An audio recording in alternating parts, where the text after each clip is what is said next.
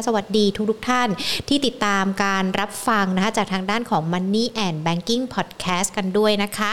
วันนี้วันพฤหัสบดีที่26สิงหาคม2564ถือว่าเป็นวันดีๆอีก1วันนะคะที่ตลาดหุ้นแต่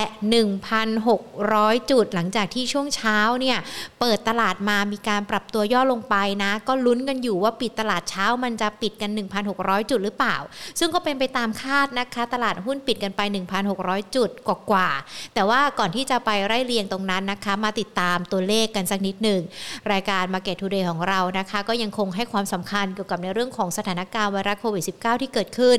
มีการรายงานนะคะยอดผู้ติดเชื้อยอดผู้เสียชีวิตผู้ป่วยหายกลับบ้านกันด้วยนะคะวันนี้ก็หยิบยกกันเหมือนเดิมข้อมูลจากทางด้านของสบค.ค่ะรายงานตัวเลขผู้ติดเชื้อไวรัสโควิด -19 ประจำวันที่26สิงหาคมนะคะ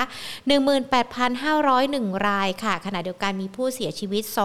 229รายนะคะอีกหนึ่งตัวเลขที่น่าสนใจก็คือการฉีดวัคซีนตอนนี้ฉีดกันไปแล้วนะคะ 28.835 โดสนะคะเป็นการฉีดวัคซีนสะสม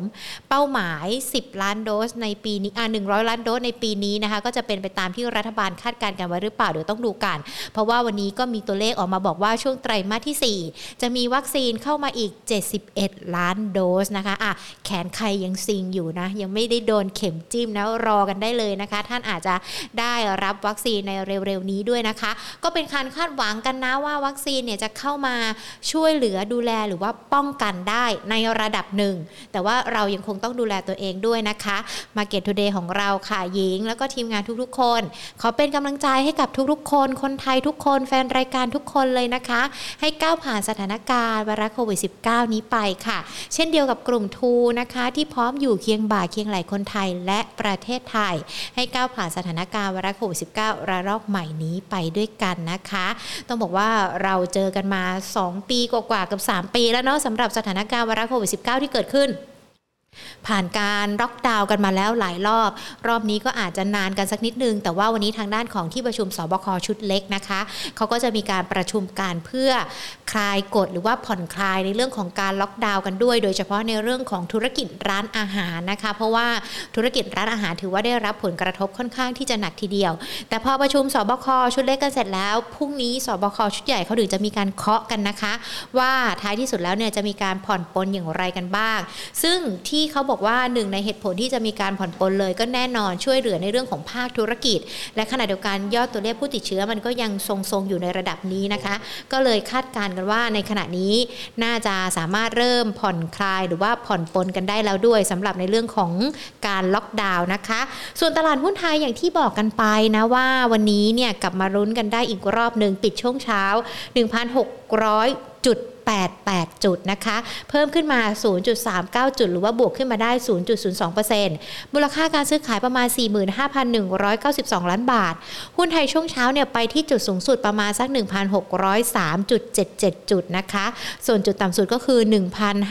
1,595.69 จุดค่ะวันนี้หลากหลายหลักทรัพย์นะคะที่มีการปรับตัวขึ้นมาติด10อันดับหลักทรัพย์หนึ่งในนั้นเนี่ยก็มีในตัวของ J-Mart กันด้วยนะคะที่วันนี้มีข่าวว่า J-Martเนี่ยเขาจะเข้าร่วมทุนกับกลุ่มบริษัท BTS Group Holding จำกัดมหาชนซึ่งก่อนหน้านี้มันมีข่าวเรื่องนี้ออกมาแล้วนะคะแล้ววันนี้ทางด้านของผู้บริหาร J-Mart เขาออกมาชี้แจงว่าข่าวที่ออกมาก่อนหน้านี้มันยังมีบางส่วนบางช่วงบางตอนที่อาจจะผิดพลาดกันไปแต่ก็ยอมรับนะคะว่าบริษัทอยู่ระหว่างการพิจารณาเรื่องนี้ด้วยแต่ก็ต้องมีการเสนอต่อคณะกรรมการบริษัทเพื่ออนุมัติรายละเอียดของธุรกรรมภายในวันที่26สิงหาคมนี้ด้วยวันนี้ J-Mart ก็เลยบวกขึ้นมาค่อนข้างที่จะคึกคักนะคะ6.57% นะมูลค่าการซื้อขายช่วงเช้านะคะก็ประมาณ897ล้านบาทด้วยนะคะก็เดี๋ยวติดตามกันว่าจะเป็นอย่างไรด้วยส่วนประเด็นอื่นๆนะคะก็ต้องดูกันในเรื่องของวัคซีนที่จะเข้ามาช่วงไตรมาส 4การผ่อนคลายการล็อกดาวน์จะทำให้บรรยากาศตลาดหุ้นดีขึ้นด้วยหรือเปล่านะคะแล้วก็ติดตามเมื่อวานนี้กับวันนี้เนาะมีการประชุม Thailand Focus กันนะคะก็คือเหมือนเป็นเวทีที่เปิดให้ทั้งรัฐมนตรีว่าการกระทรวงการคลังผู้ว่าแบงก์ชาติแล้วก็รวมไปถึงผู้จัดการตลาดหลักทรัพย์แห่งประเทศไทยได้แสดงวิสัยทัศน์เกี่ยวกับในเรื่องของนโยบายการเงินการคลังรวมไปถึงภาพรวมตลาดทุนให้กับนักลงทุนสถาบันทั่วโลกนะคะเข้าร่วมรับฟังกันปีนี้มีกองทุนจาก ประมาณ102แห่งเข้ารับฟังกันด้วยนะคะก็แน่นอนถือว่าเป็นการสร้างความเชื่อมั่นให้กับนักลงทุนกันด้วยนะคะคุณผู้ชมที่เข้ามาแล้วเดี๋ยวทักทายกันสักนิดนึงนะเพราะว่าวันนี้ค่อนข้างที่จะคึกคักทีเดียวนะคะทางด้านของ Facebook นะคะสวัสดีคุณธงชัยคุณนพดลสวัสดีจ้าคุณบอยสมิธนะคะคุณปิ้นสวัสดีนะคะคุณนพดลมีตัวสอบถามหุ้นมาด้วยนะคะ UKEM จะขึ้นต่อไหมเดี๋ยวถามให้แชร์ให้แล้วด้วยขอบคุณนะคะท่านอื่นถ้ามาดูการแชร์แบบคุณนพดลนะหญิงจะขอบพระคุณเป็นอย่างสูงเลยนะคะหรือว่าให้ดาวให้กำลังใจกันด้วยนะคะคุณบอยสมิธขอแนวรับแนวต้าน CPF กับ PTTGC เดี๋ยวหญิงถามให้นะคะคุณคัมพี Good afternoon ค่ะอ๋อเป็นภาษาอังกฤษเลยนะคุณจิรวัฒน์สวัสดีค่ะคุณนิรันดร์ก็ฮัลโหลมาด้วยนะมีใครอยู่ที่ต่างประเทศไหมคุณสมนจากไต้หวันเนี่ยเขาจะมาดูเราเป็นประจำเลยนะมีใครอยู่ต่างประเทศก็มาพูดคุยกันได้นะคะส่วนทางด้าน Facebook นะคะคุณพีรพงษ์มาคนแรกเลยแฟนคลับ Number 1 นะสวัสดีคุณหญิงแล้วก็คุณกรภัทรด้วยนะคะเดี๋ยววันนี้เราจะคุยกับคุณกรภัทรกันนะคะคุณเบลนะคะสวัสดีค่ะคุณเกียรติศักดิ์นะคะคุณพีธนาทิพย์นะคะขอบคุณสาระดีๆทุกวันค่ะขอบคุณเช่นกันนะคะที่เข้ามาติดตามสาระดีๆแบบนี้ทุกวันค่ะคุณประชามีการถาม3ตัวเลย AOT CPO แล้วก็ตัว GC นะคะเดี๋ยวสอบถามให้คุณเกียรติศักดิ์ถาม TTB มาด้วยนะคุณชุนาวีนะคะคุณสมนมาแล้วสวัสดีค่ะคุณขนมเค้กขนมเค้กนะขออภัยด้วยนะคะใครที่เข้ามาแล้วนะคะอย่าลืมกดไลค์กดแชร์กดดาวกันด้วยนะคะเป็นกำลังใจดีๆให้กับหญิงแล้วก็ทีมงานแล้วก็นักวิเคราะห์ทุกๆคนเลยนะคะคุณน็อตพีคหรือเปล่าถามตัวบ้านปูมาถ้าหญิงอ่านชื่อใครผิดเขียนเป็นภาษาไทยชื่อเล่นมาได้เลยนะเดี๋ยวหญิงจะทวนใหม่กันอีกรอบนึงนะคะแล้วก็เดี๋ยววันต่อไปจะได้อ่านถูกไม่อ่านผิดกันด้วยเนาะใครที่เข้ามาแล้วอย่างที่บอกไปอย่าลืมนะขอ1ไลค์1แชร์1กำลังใจให้กับ Market Today ของเรานะคะจะได้พูดคุยกันแบบนี้นะส่วนใครที่มีคำถามอะไรเนี่ยก็มาถามกันได้นะเพื่อนๆนักลงทุนหลายคนเนี่ยเริ่มถามกันมาแล้วไม่ต้องกลัวนะที่จะถามหรือว่ามาแชร์เขาเรียกว่าอะไรแชร์ข้อมูลกันก็ได้ว่าเรามีประสบการณ์กับหุ้นตัวนี้เคยได้กำไรจากตัวนี้หรือว่าตอนนี้ติดดอยจากตัวนี้ก็ให้นักวิเคราะห์ช่วยพูดคุยแก้ไขปัญหาพอร์ตของเราได้นะคะหรือว่าอยากจะระบายความอัดอั้นตันใจในเรื่องอะไรก็แล้วแต่นะคะก็มาพูดคุยกันนะคะถือว่าเป็นอีกหนึ่งช่องทางแล้วกันที่นอกจากจะมีสาระความรู้ดีๆเกี่ยวกับเรื่องของการลงทุนแล้วยังเป็นอีกหนึ่งช่องทางที่อยากจะให้ทุกคนเนี่ยได้รับความสบายใจกลับไปถ้าเราจบไลฟ์หรือว่าปิดไลฟ์กันแล้วก็พรุ่งนี้ก็มาคุยกันใหม่นะคะส่วนคุณผู้ชมท่านใดที่อยากจะฟังนักวิเคราะห์แล้วบอกว่าโอ๊ยเริ่มเบื่อหญิงแล้วพูดเยอะจังเลยคุยกับนักวิเคราะห์เธอเดี๋ยวจะต่อสายแล้วนะวันนี้เราจะพูดคุยกันนะคะกับคุณกรภัทร วรเชษฐ์ผู้อำนวยการฝ่ายวิจัยและบริการการลงทุนจากบริษัทหลักทรัพย์โนมูระพัฒนสินนะคะเดี๋ยวขออนุญาตต่อสายหาคุณกรภัทรสักครู่หนึ่งวันนี้คึกคักทีเดียวใครตากฝนโดนฝนกันบ้างเพราะเขาบอกว่าฝนจะตกนะมาแชร์ข้อมูลกันได้นะว่าพื้นที่ไหนตอนนี้เป็นยังไงกันบ้างแล้วออฟฟิศหญิงเมื่อเช้านี้ฝนตกหนักมากแต่ตอนนี้ร้อนหนักมากเช่นเดียวกันนะไม่รู้จะเหมือนตลาดหุ้นหรือเปล่านะว่าช่วงเช้าปรับตัวดีขึ้นค่อนข้างมากช่วงบ่ายจะเป็นอย่างไรเดี๋ยวพูดคุยกับนักวิเคราะห์กันนะคะตอนนี้กำลังพยายามต่อสายหาคุณกรภัทรเดี๋ยวเราลองโทรไปใหม่ก็ได้เพราะว่าเมื่อสักครู่นี้หญิงคุยกับคุณกรภัทรไปเบื้องต้นแล้วคุณกรภัทรก็จะมีการประชุมกันสักนิดนึงนะคะแต่ว่าก็ยังอุตส่าห์มาเข้ารายการให้กับเรานะเดี๋ยวอีกสักครู่ค่อยโทรไปหาอีกรอบนึงนะคะสวัสดีคุณรุ่งโรจน์ด้วยนะคะที่เพิ่งเข้ามาทางด้านของ Facebook นะคะคุณจิรวัฒน์ถามตัว TTA นะคุณรุ่งโรจน์ถามตัว CHG แล้วก็มีทางด้านของคุณพรชัยนะคะถามหุ้นมาด้วยนะคะก็เดี๋ยวรอรับฟังคำถามกันด้วยนะคะคุณสมนถามตัว Home Pro ใช่ไหมเดี๋ยวถามให้นะคะแล้วก็น้องขวัญบอกว่าเมื่อเช้าฝนตกลุยฝนมาทำงาน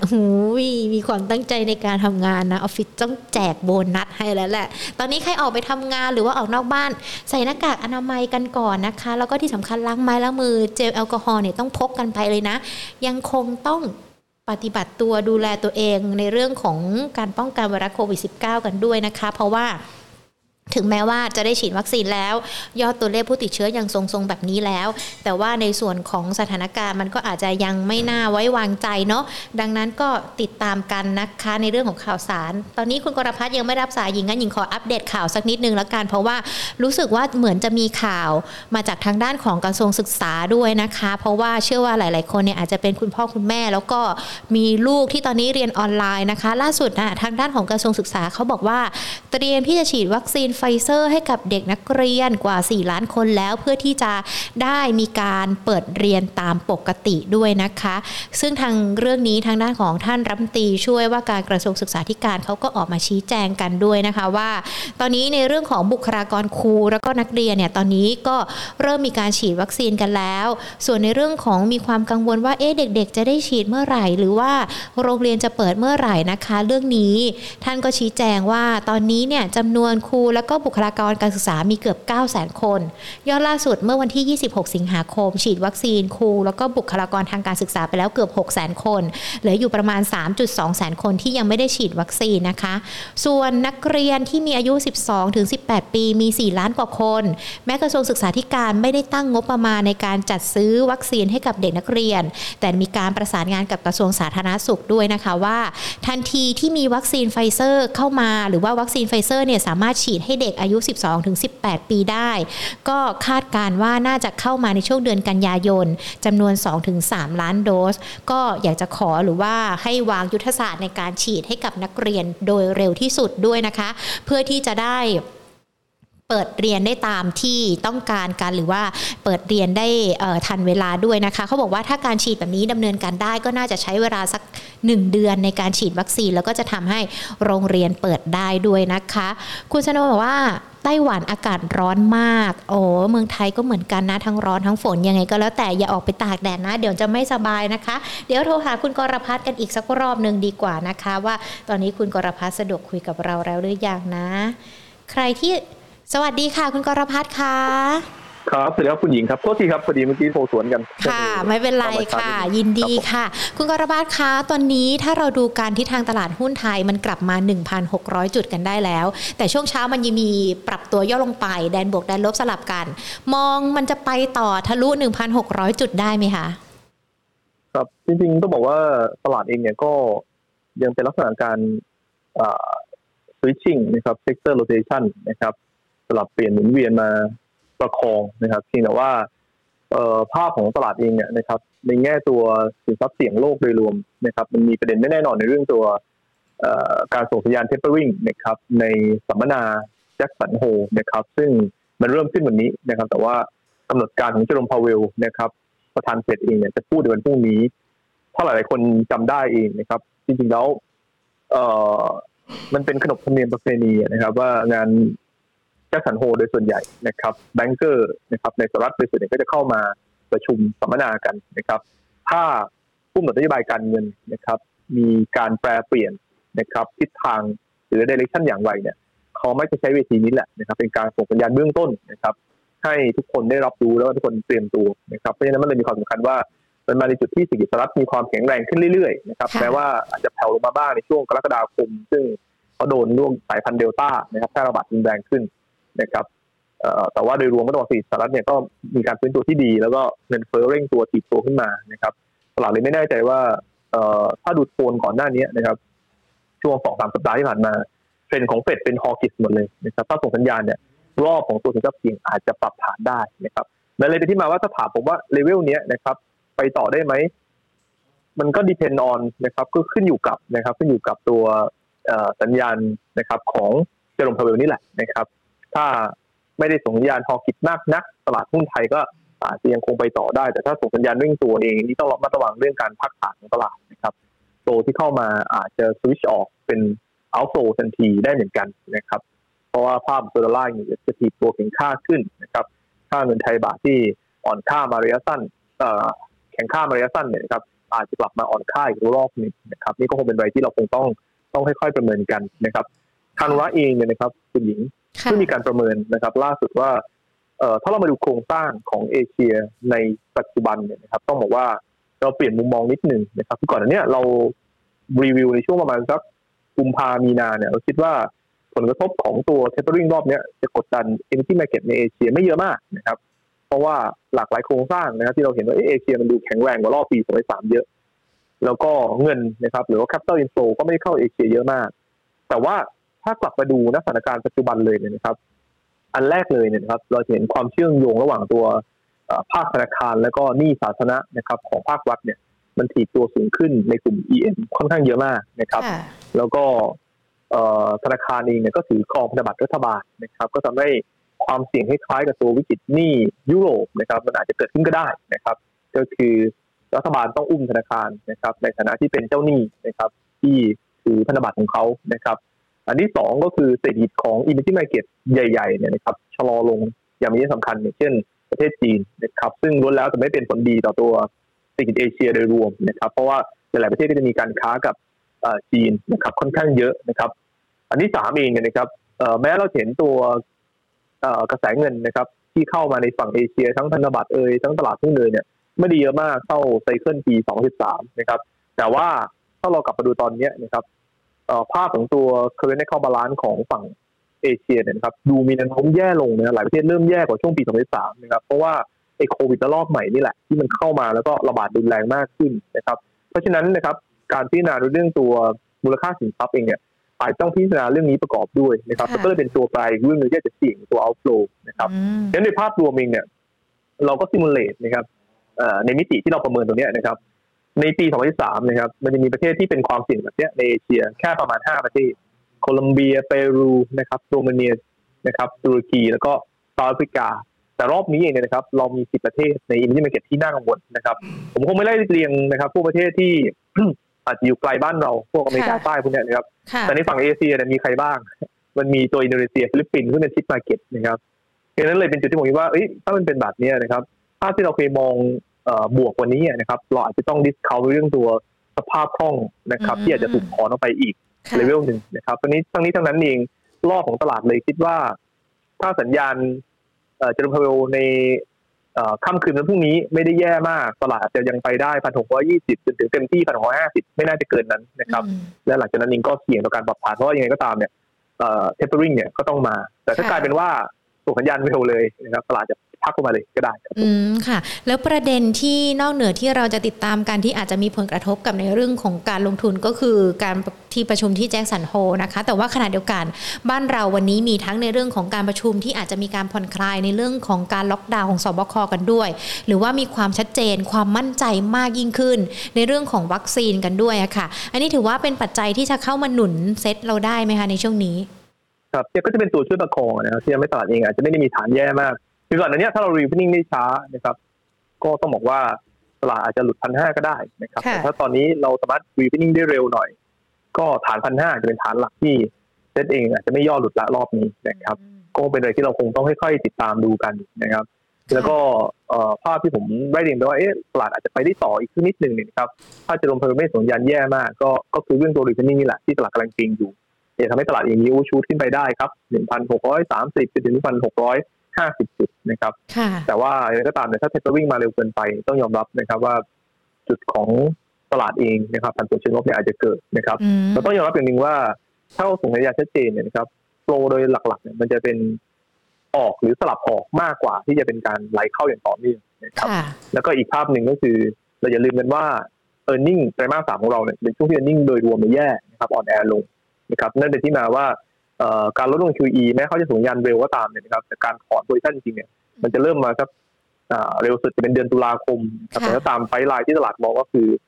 เริ่มลดลง QE ตั้งแต่เดือนธันวาคมเนี่ยนะครับต้องบอกว่ามันเป็นไทม์เฟรมที่เป็นแมทพอดีว่านิ่งแย่นะครับตลาดเองก็จะมีการพักตัวได้ครับผมค่ะแล้วถ้าแบบนี้เองนะคะเซตที่อาจจะมีการแตะ 1,600 จุดทะลุขึ้นไปกันได้หรือว่าอาจจะมีบางช่วงที่จะมีการปรับตัวลดลงแบบนี้พอร์ตของนักลงทุนจะต้องมีการปรับเปลี่ยนไหมคะหรือว่าจะต้องกำหนดกลยุทธ์การลงทุนยังไงกันบ้างค่ะคือตอนนี้ผมก็แนะนำนักลงทุนเองพอขึ้นมา 1,600 แล้วเนี่ยนะครับเพราะว่าลงมาถึง 2,520 บวกลบเนี่ยเราให้นักลงทุนเองเนี่ยแม้ว่าตลาดจะดูไม่ค่อยดีนะผันผวนมากแต่เราให้นักลงทุนเองมองเป็นโซนซื้อนะครับเพิ่มหนักขึ้นมา 5% 10%อันนี้ก็แล้วแต่การรับความเสี่ยงได้แต่ละคนพอขึ้นมาถึงตรงเนี้ย 1,600 ก็ควรต้องลด 5% 10% นั้นออกไปนะครับแล้วก็ถือหุ้นสักประมาณ 50% เพื่อรอสัญญาณตัวงานแจ็คสันโฮลนิดนึงนะครับเพื่อพิจารณานะครับว่า เราจะเพิ่มพอร์ตเพื่อระยะยาวเพิ่มเติมไหมนะครับแต่ระยะสั้นเองเนี่ยตรงนี้ทรีเหมาะครับ 5-10% นะครับก็เหลือหุ้นสัก 50% ถือว่าน่าจะเป็นระดับที่เหมาะสมแล้วก็ในเชิงโครงสร้างพอร์ตเองเนี่ยไม่ว่าเซกเตอร์จะเร็วหรือช้าเนี่ยผมคิดว่ามีอยู่ 2-3 เซกเตอร์ที่น่าสนใจนะครับ1คือโรงไฟฟ้านะครับ BTSC นะครับ BCPG ตัว Gulf Energy ผมว่าพวกเนี้ยนะครับจะเป็นธีมระยะยาวที่สามารถขับเคลื่อนตลาดหรือว่าอัพฟอร์มตลาดได้แล้วตลาดมีความผันผวนนะครับอีกกลุ่มหนึ่งก็อยากให้จับตาดู ICT นะครับ Advanced Intouch แล้วก็พวก True พวก DTAC เนี่ยจะเป็นตัวที่เข้ามาเสริมด้วยนะครับเซกเตอร์พวกนี้ผมว่าเป็นเซกเตอร์เด่นหลักๆเลยแล้วก็จะเป็นกลุ่มโรงพยาบาลขนาดใหญ่อย่าง BDMS หรือว่าบำรุงราษฎร์นะครับพวกนี้ผมว่าจะเป็นตัวที่น่าจะอัพฟอร์มนะครับแต่ว่าพวก Revenue Play เนี่ยนะครับต้องบอกว่ามันมีตัวแปรนะครับเพราะว่าภาพของ Earning เองมันอาจจะไม่ได้ฟื้นตัวเร็วขึ้นมาด้วยจิตวิทยานะครับคาดหวังการ returning ถ้า taper มาแล้ว earning ไม่ matching มันก็หมายความว่าความเสี่ยงของการพักตัวลงมาก็อาจจะเกิดขึ้นได้ครับค่ะอันนี้ก็คือจะเป็นหุ้นที่มองว่าเราน่าจะค่อยๆทยอยสะสมเก็บแล้วก็รอการเติบโตในระยะยาวแต่ถ้าในช่วงระยะเวลาปัจจุบันนี้นะคะเรามีท็อปพิกสำหรับนักลงทุนด้วยไหมคะ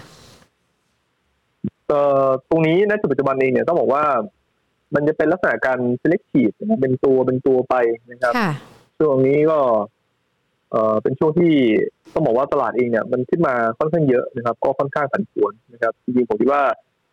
การเก็งกำไรตรงเลเวลเนี้ยนะครับอาจจะค่อนข้างลิมิตอาจต้องรอสัญญาณของเทรนด์พาเวลก่อนนิดนึงนะครับแล้วถ้าพักตัวลงมาเดี๋ยวค่อยว่ากันอีกทีนึงน่าจะเป็นกลยุทธ์ที่ดีกว่าครับผมก็คือช่วงนี้อาจจะต้องนิ่งๆรอดูสัญญาณกันไปก่อนแล้วพอมีสัญญาณเกิดขึ้นผลประชุมเป็นอย่างไรก็ค่อยมาดูกันว่าเราจะมีการปรับพอร์ตยังไงกันบ้างใช่ครับผมค่ะถ้าอย่างนั้นเองเหลือพรุ่งนี้อีก1วันนักลงทุนฟังที่คุณกรภัทรแนะนำกันก่อนนะเพราะว่าในช่วงนี้มันมีปัจจัยที่ถือว่าเป็นปัจจัยเสี่ยงจากต่างประเทศที่มันจะมี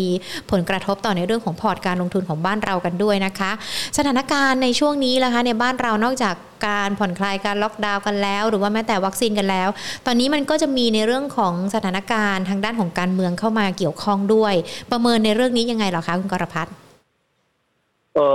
เรื่องการเมืองเนี่ยเป็นอะไรที่ไม่แน่นอนนะครับแล้วก็ต้องบอกว่าอาจจะคอมเมนต์ค่อนข้างยากนิดนึงนะครับแต่จุดหลักก็นักทุนนี้ต้องตามนะครับว่าความเสี่ยงด้านการเมืองนะครับรุนแรงนะครับหรือว่าลุกลามจนไปนำไปสู่การเปลี่ยนแปลงไหมถ้าเกิดจุดที่มีความเสี่ยงต่อการเปลี่ยนแปลงตลาดจะผันผวนลบก่อนนะครับและแน่นอนว่าถ้าชัดเจนด้านใดด้านหนึ่งออกมาเนี่ยตลาดก็จะค่อยๆฟื้นตัวนี่เป็นภาพปกติที่เราเคยเห็นมาตลอด10ปีที่ผ่านมานะครับก็เป็นภาพนี้นะครับเป็นในภาพรวมเองก็ต้องบอกว่าให้ค่อยๆดูนะครับไม่ใช่ว่ามองว่าไม่มีผลนะครับแต่ว่าเป็นอะไรที่ต้องตามดูนะครับอย่างต่อเนื่องแต่ว่าจะมีผล impact มากน้อยแค่ไหนก็ขึ้นอยู่กับสถานการณ์ที่เกิดขึ้นมากกว่านะครับแล้วก็จริงๆตอนนี้เองเราก็เห็นว่ารัฐบาลเองก็กำลังจะเดินหน้าเข้าสู่การอภิปรายด้วยนะครับแล้วก็มันก็เป็นช่วงที่เขาพยายามเร่งนะครับขับเคลื่อนนโยบายอะไรต่างๆออกมานี่ก็เป็นเรื่องตามดูกันเหมือนกันว่าถ้านโยบายหลักๆสามารถออกมาได้ก่อนนี่ก็จะเป็นตัวที่ช่วยประคองตลาดได้เหมือนกันครับผมค่ะก็เราได้เรื่องของมุมมองนะคะตลาดว่าทิศทางมันจะเป็นอย่างไรกันบ้างรวมไปถึงกลยุทธ์การลงทุนกันด้วยหุ้นแนะนำที่แนะนำกันไปนะคะแล้วก็ขณะเดียวกันติดตามในเรื่องของการประชุมที่แจ็คสันโฮกันด้วยนะคะเชื่อว่าคุณผู้ชมเนี่ยจะได้เป็นแนวทางกันแล้วนะสำหรับในเรื่องของการปรับพอร์ตเพิ่มพอร์ตในช่วงนี้นะคะคุณกรภัทรคะตอนนี้เริ่มมีคำถามมาจากทางคุณผู้ชมที่ดูทั้ง Facebook แล้วก็ YouTube Live Money and Banking Channel เข้ามากันค่อนข้างที่จะมากทีเดียวแล้วนะคะขอหยิบยกคำถามมาถามคุณกรภัทรกันเลยนะคะในตอนนี้ค่ะคุณประชาถามตัว AOT กับ CPO อันนี้มองยังไงกันบ้างคะครับ AOT เนี่ยต้องบอกว่าชัดเจนนะครับว่าถ้ารอบตลาดฟื้นเนี่ยจะเป็นรอบธีมของ Reopening เนี่ยจะเป็นตัวช่วยประคองตลาดขึ้นมานะครับคือเราต้องมอง AOT ในลักษณะที่การฟื้นตัว Earning เนี่ยไม่เร็วนะครับทุกคนทราบอยู่แล้วนะครับแต่ว่าถ้ารอบตลาดฟื้นตัวนะครับเขาจะเป็นตัวที่ช่วยประคองตลาดขึ้นมาได้ทุกรอบเพราะว่ามันเป็นตัว Index Driver นะครับแต่ถามว่าเลเวลนี้เองเนี่ยนะครับน่าซื้อต่อไหมนะครับผมมองตัวนี้ใครมีอยู่นะครับจะถือยาวๆได้นะครับถ้าได้ทุนมาค่อนข้างดีหรือจะขายเล่นรอบก็พอที่ทำได้ผมคิดว่ายังจำกัดที่ 62-64 ในแง่แนวต้านนะครับแต่ถ้าจะซื้อเนี่ยนะครับรอบเนี้ยตั้งแต่60จนถึง58เป็นโซนที่มองเป็นซื้อนะครับค่ะตัว CPO นะคะเริ่มเห็นสัญญาณการกลับมาของเขาแล้วหรือยังคะครับ CPO ก็เป็นตัวที่ยังขยับขึ้นมาไม่เยอะมากนะครับบริเวณ60บาทบวกลบก็เป็นโซนที่ซื้อในระยะยาวได้ครับผม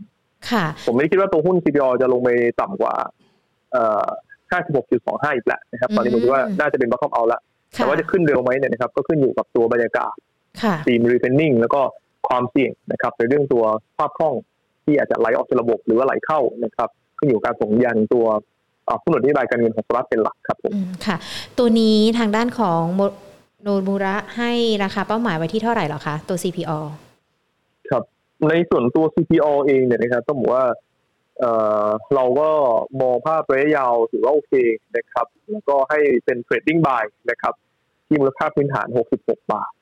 หลักๆของเขาเองเนี่ยก็จะมีเรื่องตัวภาระหนี้ที่อาจจะสูงหน่อยนะครับนั่นหมายถึงว่าเราต้องมีการดิสเคาท์ในเรื่องตัว valuation กว่าอดีตที่เคยให้ครับผมค่ะขอมาในกลุ่มพลังงานสักนิดนึงนะคะตัว PTTGC อ่ะค่ะตัวนี้มีหลายท่านเลยนะคะถามมาว่าน่าเข้าไปรับไหมหรือว่ามองแนวโน้มอุตสาหกรรมเขาเป็นยังไงกันบ้างคะตัว GC GC ก็ต้องบอกว่าผันผวนลบมากนะครับว่าตอนที่ดีลออกมาเนี่ยนะครับมันก็เป็นมุมมองที่แตกต่างกันพอในซัดนะครับบางมุมมองก็มองว่าดีลของGC ไม่บวกนะครับบางมุมมองก็มองเป็นกลางนะครับบางมุมมองก็มองว่าไม่บวกนะครับระยะยาวนะครับซึ่งเราอยู่ในค่ายที่มองว่าบวกระยะยาวนะครับเพราะฉะนั้นเองเนี่ยนะครับในขาตัวพวกกลุ่มพลังงานเองเนี่ยนะครับถ้าตัดโรงไฟฟ้าไปผมมองว่าพวกขั้นกลางขั้นปลายเนี่ยจะดูน่าสนใจกว่าขั้นต้นนะครับดังนั้นในกลุ่มนี้เนี่ยไทยออยล์พอ GC เนี่ยนะครับช่วงย่อลงมาเนี่ยมองไปซื้อลงทุนได้ครับนะครับผมคิดว่ามองเป็นโอกาสในการซื้อลงทุนมากกว่าครับผมค่ะตัวไทยออยล์ด้วยเลยใช่มั้ยคะมีคุณผู้ชมสอบถามมาคู่กันใช่ครับเรามองไทยออยล์เนี่ยอ่อนตัวเป็นซื้อนะครับแล้วก็ที่ราคาหุ้นหนึ่งเนี่ยน่าจะบอททอมเอาท์ไปแล้วในช่วงที่มีการประกาศดีลออกมาในช่วงก่อนหน้านี้นะครับตัว 42.50 ตอนนั้นน่าจะเป็นจุดต่ำสุดละค่ะขอมาในกลุ่มธนาคารสักนิดนึงนะคะมีคุณผู้ชมถามมาสอบถามกันมาสำหรับในตัวของ TTB ค่ะครับ TTB นะครับก็ต้องบอกว่าพอควบรวมเข้ามาเนี่ยก็ต้องบอกว่าไซส์เขาเนี่ยใหญ่นะครับขึ้นมาท็อปโฟของตัวแบงก์พาณิชย์บ้านเราเลยนะครับแล้วก็ในเชิงโครงสร้างเองเมื่อวานก็ชัดเจนนะครับรัฐบาลก็ประกาศว่า TTB เนี่ยนะครับเป็นธนาคารที่มีความสำคัญนะครับในการขับเคลื่อนเศรษฐกิจของไทยนะครับตัวนี้เองผมอยากให้คุณมองแบบนี้นะครับช่วงนี้อะไรหลายๆอย่างมันก็แย่สำหรับตัวกลุ่มแบงก์นะครับหลากหลายประเด็นที่เข้ามาระยะสั้นอาจจะมีปัจจัยผ่อนคลายบ้างให้เน้นอ่อนตัวซื้อนะครับเพราะโดยโครงสร้างระยะยาวเนี่ยกลุ่มธนาคารยังพอไปได้นะครับในช่วง2 ปีข้างหน้านะครับลุ้นกับการฟื้นตัวเศรษฐกิจนะครับ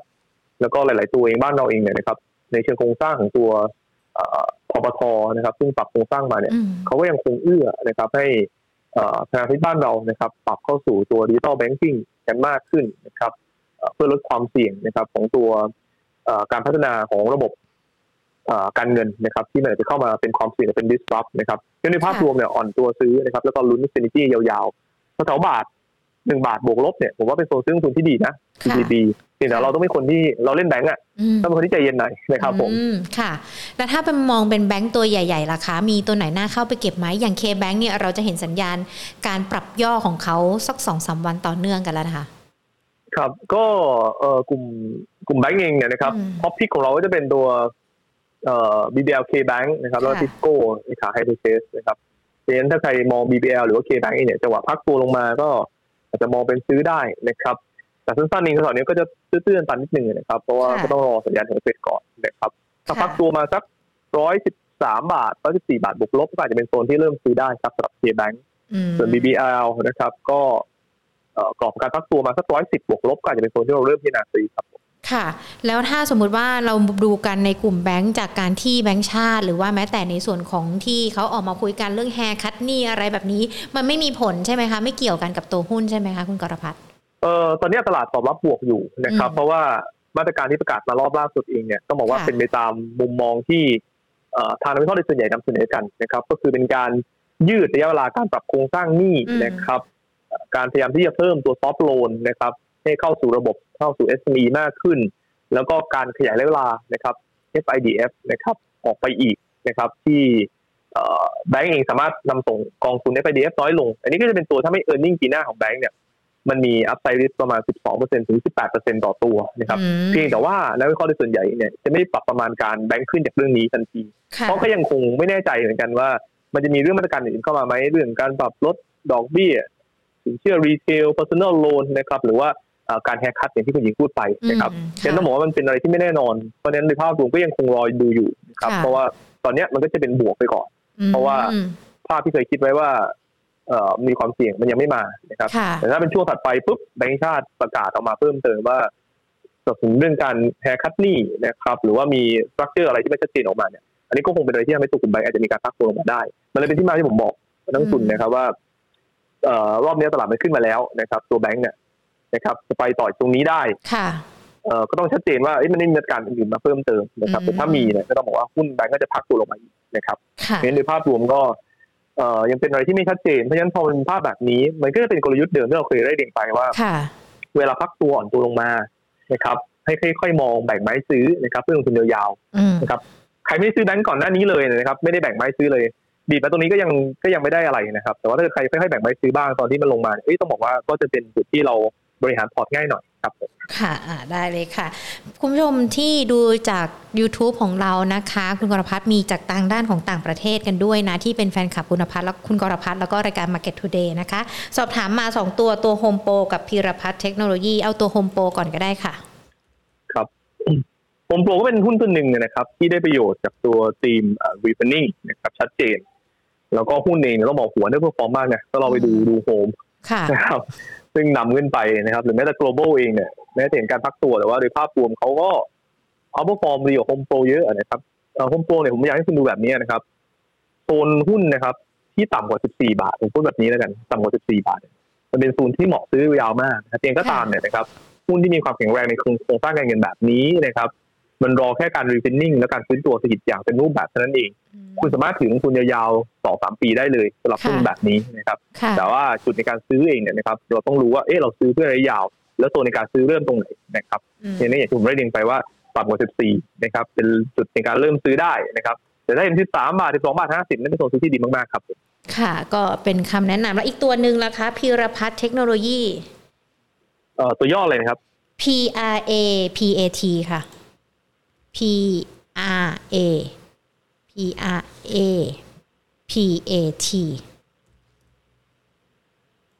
รับเป็นนะครับค่ะ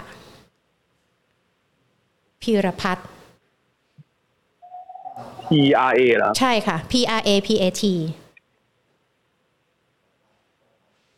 อ๋อโอเคตอนนี้เราไม่ได้ cover ในเชิงปัจจัยพื้นฐานนะครับก็ผมขอตอบในแง่ตัวมุมมองเชิงเทคนิคแล้วกันนะครับสัญญาณเทคนิคนะครับในภาพ time frame day เองเนี่ยนะครับยังเป็นแนวโน้มอ่อนตัวนะครับสัญญาณของตัว MACD ยังไม่ตัดขึ้นเหนือสูงนะครับก็ต้องมองเป็นอ่อนตัวพักตัวลงมานะครับเป็นเรื่องกรอบแบบนี้เองนะครับเวลาเราดูสัญญาณแบบนี้ให้ระวังนะครับแนวรับเนี่ย167ไม่ควรหลุดถ้าหลุดstop loss นะครับผมส่วนแนวต้านด้านบนเนี่ยถ้าเบรกบาท80ได้ผมคิดว่า time frame day จะเริ่มดูดีขึ้นนะครับผมค่ะก็เป็นคำแนะนำกันไปนะคะ2ตัวนะคะ TTA ราคามองยังไงกันบ้างจะไปต่อได้ไหมคะครับ TTA ต้องบอกว่าเริ่มมีสัญญาณที่ดีขึ้นเป็นลำดับหลังจากที่ก่อนหน้านี้อันเดอร์เพอร์ฟอร์มตัว PSL มากนะครับตอนนี้เริ่มขยับขึ้นมา3วันแล้วก็เป็นแพทเทิร์นนะครับถ้าดูสัญญาณเทคนิคต้องบอกว่าดีนะครับดีแต่ว่าด้วยความที่ขึ้นมานะครับแล้วก็โมเมนตัม3วันที่ผ่านมาเนี่ยขึ้นมาเร็วเกินไปเพราะฉะนั้นเขาอาจจะพักในโซนของการแกว่งตัวขึ้นได้นะครับการพักลงมา16.80 ถือว่าไม่ได้เสียเซนอะไรนะครับแล้วก็แนวรับหลักที่ไม่ควรย่อหลุดก็คือ16.40 ครับผมค่ะมาดูตัวอื่นๆกันบ้างนะคะที่ก่อนหน้านี้เนี่ยอาจจะมีการ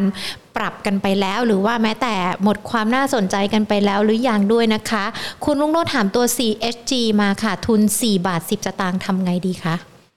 ครับคือตอนนี้ต้องบอกว่าโรงพยาบาลขนาดกลางถึงเล็กเนี่ยนะครับมันถูกขับเคลื่อนขึ้นมานะครับในช่วง3เดือนที่ผ่านมาเยอะมากเพราะearningเป็น upside risk ตลอดเลยนะครับถามว่า earning Q3 ยังดีอยู่ไหมก็ยังน่าจะดีอยู่นะครับแต่ว่าจุดตรงนี้เองเนี่ยนะครับเราเริ่มเห็นการทำ sector rotation นะครับของ player หลักไม่เป็นนักทุนต่างชาตินะครับหรือว่านักทุนสถาบันในประเทศนะครับเริ่มสวิตช์ออกจากตัวกลุ่มวันขนาดกลางขนาดเล็กมากพอสมควรถามว่าแรงขายชนิดเสด็จน้ำยังอันนี้ต้องบอกว่าตอบได้ค่อนข้างยากนะครับเพราะฉะนั้นถ้าเอาปลอดภัยผมคิดว่าเราสลับไปดู BTS BH นะครับอาจจะเป็นทางเลือกที่น่าสนใจมากกว่าเพราะว่า earning ปีนี้ครึ่งหลังจะโตเดียวครึ่งแรกและที่สำคัญปีหน้าถ้าต่างชาติเริ่มกลับเข้ามาได้บ้าง มันจะเป็น earning growth นะครับต่อเนื่องครึ่งหลังนะครับปีหน้าทั้งปีและปีถัดไปอีกนะครับเพราะว่า reopening เองก็ตามนะครับต่างชาติก็ยังเข้าไทยไม่เต็มที่จนกว่าถึงปี2566ครับเพราะฉะนั้นเนี่ยมันเห็นลองเทอมโกลที่ชัดเจนขึ้นผมเลยมองว่าถ้าใครที่มองเป็น structure port ยาวๆเนี่ย BDMs กับตัว BH ดูเป็นทางเลือกที่น่าสนใจกว่าส่วน CSG นะครับเอาสั้นๆนะครับสั้นๆเองเนี่ยเขาพยายามสร้างฐานนะครับ3.70 3.62 แนวเนี้ยต้องอยู่นะครับคือถ้าไม่อยู่เองเนี่ยเหนื่อยนะครับอาจจะมีโอกาสกระแทกไปแถว 3.28 ได้ครับนี่ก็เป็นความเสี่ยงอย่างเงี้ยดาวไซด์ก็ลองบริหารความเสี่ยงดูครับผมแต่อันนี้ทุนเขา 4.10 สตางค์เลยนะคะคุณกรภัทรครับก็ยังไม่แน่ครับเพราะตอนนี้เองเนี่ยเขา 3-4 วันที่ผ่านมาเขาพยายามประคองอยู่นะครับแล้วก็ถ้าเราจะกลับไปที่ทุน 4.10 เนี่ยคือต้องเบรก 3.96 ก่อนนะครับการเบรก 3.96 จะเป็นโมเมนตัมบวกในทางเฟรมเดย์ระยะสั้นครับผมค่ะก็ดูแล้วก็ฟังคำแนะนำไปปรับใช้กันด้วยนะคะสำหรับหุ้นในกลุ่มโรงพยาบาลที่มีการพูดคุยกันค่ะยังมีอีกหลากหลายกลุ่มเลยนะคะที่คุณผู้ชมถามมาจะฝากถามทางด้านของคุณกรภัทรกันด้วยนะคะตัวบ้านปูล่ะคะมองยังไงกันบ้างสำหรับตัวนี้โอ้บ้านปูต้องบอกว่าราคาถ่านหินขึ้นไม่หยุดเลยนะครับแล้วก็ ภาพของการXA ก็ผ่านพ้นไปแล้วเรียบร้อยนะครับทุนที่เข้ามาเนี่ยก็ลุ้นกันนะครับว่า S curve ใหม่ๆของบ้านปูแน่นอนครับคงมุ่งเน้นไปทางพวกgreen energy นะครับพลังงานสะอาด green energy พลังงานสีเขียวนะครับหรือว่า ESG มากขึ้นนะครับเพราะว่าบ้านปูเองก็เริ่มมีโครงสร้างระยะยาวนะครับผ่านทางตัวบ้านปู Next นะครับอันนี้เลยเป็นจุดที่ผมคิดว่าเหมาะสำหรับลงทุนยาวๆเหมือนกันนะครับถ้าใครชอบตีพวกโรงไฟฟ้านะครับตัวบ้านปูก็เท่า10 บาทบวกลบเนี่ยน่าซื้อนะครับถ้าเกิดเบรกเวส11.10 บาทได้เนี่ยนะครับลุ้นขึ้นรอบใหม่ได้เลยนะครับให้ดูตรงนั้นไปครับค่ะตัว KCE ราคามีคนถามว่ามันหมดรอบความน่าสนใจหรือยังคะสำหรับตัวนี้ครับคือต้องบอกเป็นหุ้นที่เอาไปฟองมาเยอะแล้วตลาดมันเริ่มเบี่ยงเริ่มผันผวนนะครับค่ะนักลงทุนโดยส่วนใหญ่เองก็จะเริ่มไม่ค่อยแน่ใจนะครับไม่ค่อยแน่ใจว่าภาพของ earning เนี่ยนะครับจะยังคงมีโมเมนตัมที่ดีต่อเนื่องไหมนะครับพอมันเป็นภาพแบบนี้นะครับผมอยากให้ทุนค่อยๆดูนะครับว่าบรรยากาศของตัวออเดอร์นะครับไตรมาส 3 ไตรมาส 4 จะยังดีไหมถ้าเรากลับไปดูอุตสาหกรรมเซมิคอนดักเตอร์ของโลกเองก็ยังคงเป็นแนวโน้มเชิงบวกนะครับเพราะฉะนั้นผมคิดว่าเป็น profit taking ระยะสั้นเพราะฉะนั้น KCE เนี่ยมองเป็นอ่อนตัวซื้อนะครับแนวรับ 78-76 ครับผมค่ะตัว SFEC ราคา StarFEC มองยังไงกันบ้างคะตัวนี้ตัว SFEC นะครับจริงๆผมมองภาพของหุ้นนี้นะครับก็ต้องบอกว่าเป็นอุตสาหกรรมที่ก็ได้ประโยชน์นะครับกับเทรนด์ของธุรกิจสมัยใหม่นะครับแล้วหุ้นก็มีลักษณะของการไซด์เวย์นะครับจนถึงไซด์เวย์อัพขึ้นมาอย่างต่อเนื่องนะครับแต่เราไม่ได้ cover ในเชิงพื้นฐานก็ขอตอบในแง่เทรนด์นะครับแนวต้านเนี่ย 6.5 บาทจะ 6.20 บาทก่อนนะครับแนวรับอยู่ที่ 5.50 บาทกับ 5.70 บาทครับผมค่ะมีคุณผู้ชมสอบถามมาค่ะคุณกรภัทรคะบอกว่าอยากจะได้หุ้นที่สามารถไปรอรับปันผลได้คุณกรภัทรพอจะแนะนำได้ไหมคะว่าจะมีตัวไหนได้บ้างที่รอรับปันผลนะคะช่วงนี้ก็เป็นช่วงที่ทยอย XD กันนะครับแต่ว่าถ้ามองยาวๆหน่อยแล้วกันนะครับไปถึงรอบงบปีนะครับผมคิดว่า TVO นะครับธนาคารเกียรตินาคินนะครับแล้วก็ตัว Advance นะครับเป็นทางเลือกของ Dividend Play ที่ดีครับผมค่ะ3ตัวเหรอคะที่น่าจะเข้าไปได้ใช่ครับผม3ตัวนี้ครับผมอย่างตัว TVO เนี่ยถ้าเรามองในเรื่องของปันผลและแน่นอนว่ารอรับปันผลด้วยแต่ว่าราคาตอนนี้เขาก็ดูเหมือนขึ้นมา 34.25 บาทยังถือว่าเป็นจังหวะที่เข้าไปเก็บได้ใช่ไหมคะก็จริงมัน XD วันพรุ่งนี้นะครับวันนี้ผมคิดว่าก็ยังซื้อได้อยู่แล้วก็TVO มีอัพไซด์เรื่องนึงนะครับคือทุกคนเนี่ยมองคล้ายๆกันว่านี่มันพีคไปแล้ว first half นะครับแล้ว Q3 เองเนี่ยน่าจะชะลอลงอย่างมากแต่ถ้าเกิดบังเอิญนะครับราคาถั่วเหลืองมันยืนโซนสูง 1,300 ไป 1,400 นะครับหรือว่ากลับไป 1,500 1,600 ได้อีกรอบนึงเนี่ยนั่นหมายความว่า earning เขาจะดีสัดไตรมาสนะครับยิวทั้งปีเนี่ยจะสูงกว่าที่นักวิเคราะห์คาดหมายไว้มันก็จะเป็นไซเคิลที่ตลาดจะเล่นกับตัว dividend yield ทั้งปีด้วยนะครับคือรอบครึ่งปีหลังแล้วก็ภาพของ earning ในช่วง first half ปีหน้าที่น่าจะกลับมาฟื้นตัวนะครับเพราะฉะนั้นพอเป็นภาพนี้เนี่ยผมคิดว่าตรงนี้ก็ยังคงมีจุดที่น่าสนใจแต่ถ้าใครไม่ชอบคอมโมนะครับแล้วชอบธุรกิจที่มันอาจจะดูดิเฟนซีฟหน่อยเนี่ยผมคิดว่ามองแอดวานซ์เนี่ยเป็นทางเลือกที่เหมาะกว่าครับค่ะขอความน่าสนใจตัว TU กับ CPF สักนิดนึงค่ะครับ CPF ก็ต้องบอกว่าราคาหุ้นยังไม่ขึ้นเลยนะครับ earning ช่วงก่อนหน้านี้ดีมากแต่ว่าราคาหุ้นก็ไม่ค่อยขยับขึ้นนะครับแล้วช่วงนี้ earning คือแย่ลงนะครับเนื่องจากอะไรราคาหมูราคาไก่ลดลงนะครับต้นทุน อาหารสัตว์สูงขึ้นนะครับเพิ่งมาซอฟต์ลงมาช่วงหลังเองเนี่ย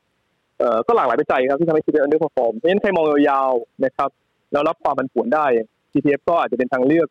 ระยะกลางยาวที่ดีนะครับส่วนที่ U เองเอาโมเมนตัมเนี่ยนะครับ Q3 Q4 earning น่าจะเด่นกว่า CPF นะครับแต่ราคาหุ้นก็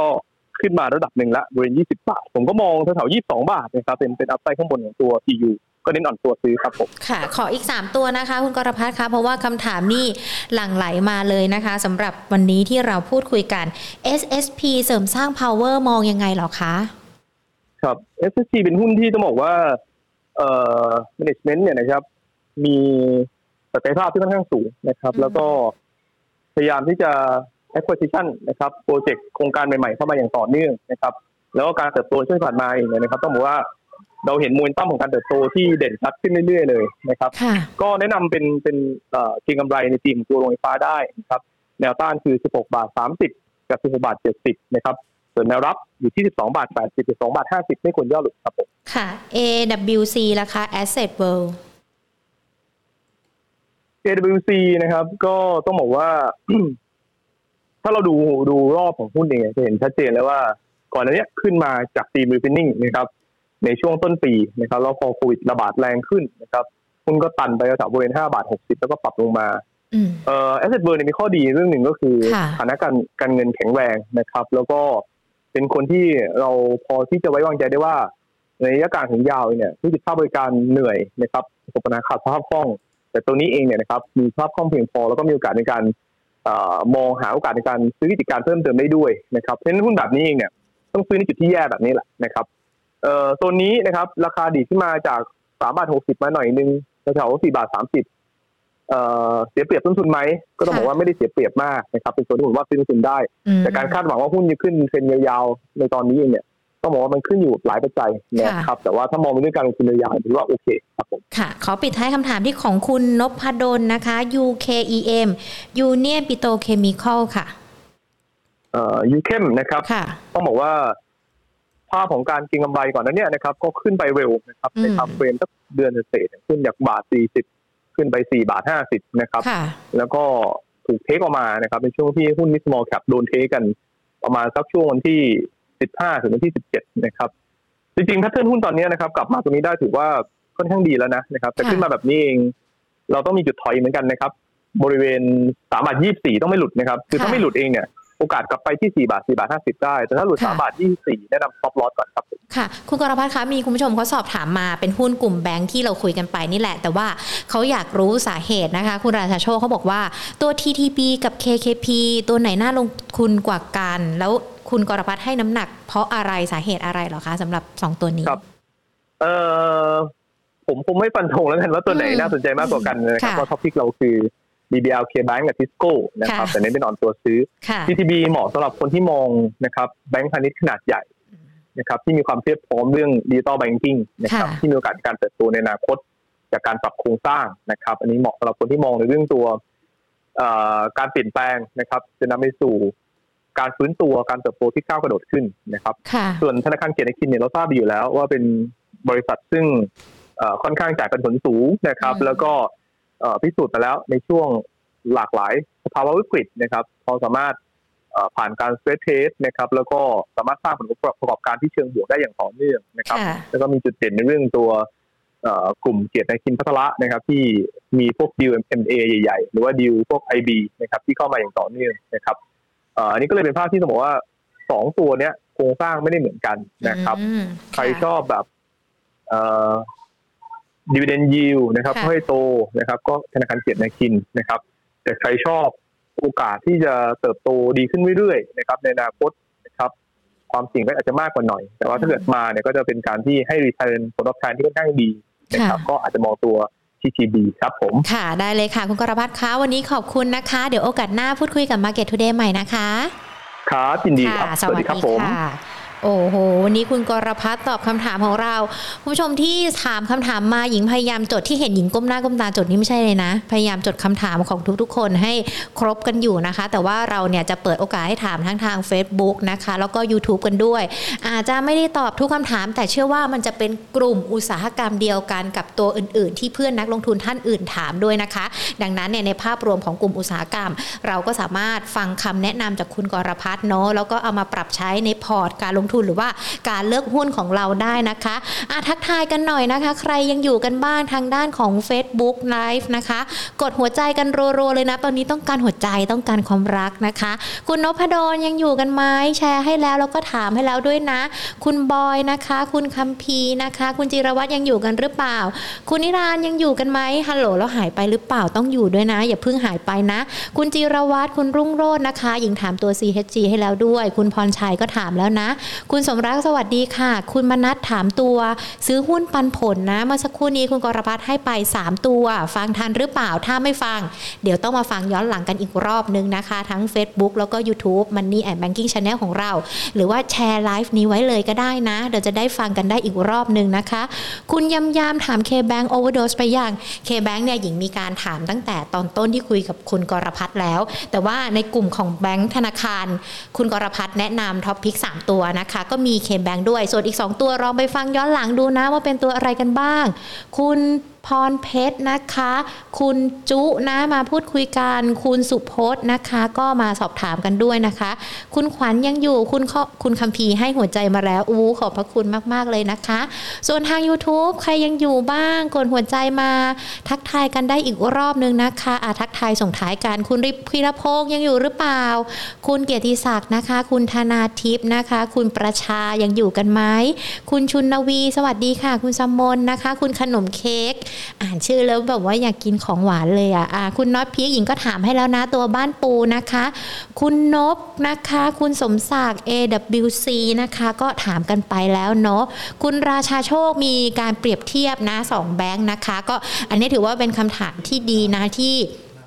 จะได้วิเคราะห์กันเพราะว่าทั้ง TTB กับ K-Bank เนี่ยอย่างที่คุณกรภัทรบอกไปKKP ใช่ไหมคุณกรภัทรบอกว่าอาจจะเป็นการเก็บปันผลก็ได้ส่วน TTB ก็จะมีวิธีการเล่นอีกแบบหนึ่งด้วยนะคะคุณ P Pensini นะคะคุณเอวิสนะคุณเบลหญิงอ่านชื่อใครผิดเนี่ยสามารถบอกมาได้เลยนะว่าผมชื่อนี้ครับฉันชื่อนี้ค่ะหญิงจะได้เรียกชื่อได้ถูกนะคะคุณพรจิตนะคะคุณอาร์ตอะไรเนี่ยอาร์ตลาโพ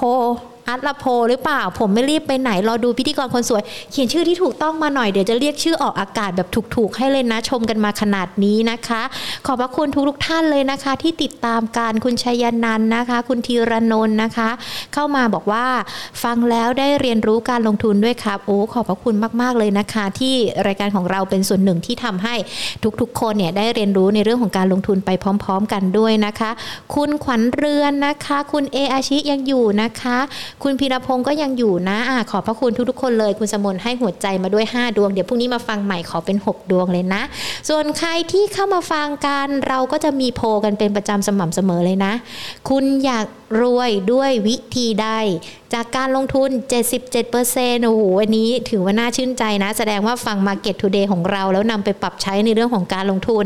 จากการถูกหวย 17% น้อยนะเนี่ยน้อยกว่าที่คิดเพราะแน่นอนมันได้ลุ้นแค่2วันเนาะใน1เดือน1กับ16มันไม่เหมือนการลงทุนเนาะมันลุ้นได้ทุกวันทำงานเก็บเงิน 5% ช่วงนี้อาจจะใช้เงินทำงานหรือเปล่าเลยไม่อยากทำงานกันเองนะคะก็ขอบพระคุณทุกท่านเลยนะที่ร่วมสอบถามร่วมแสดงความคิดเห็นกันการทำโพลของหญิงในแต่ละวันเนี่ยมันมา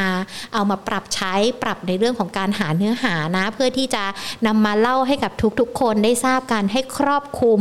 ในเรื่องของการที่ทุกๆคนเนี่ยมาฟังกันแล้วเราก็อยากจะให้ความรู้รอบด้านกันด้วยนะคะดังนั้นนะถ้าไม่อยากพลาดในเรื่องของการลงทุนนะคะมาคุณเดอะไซเลนจะเล่นหุ้นปันผล 3-4 ตัว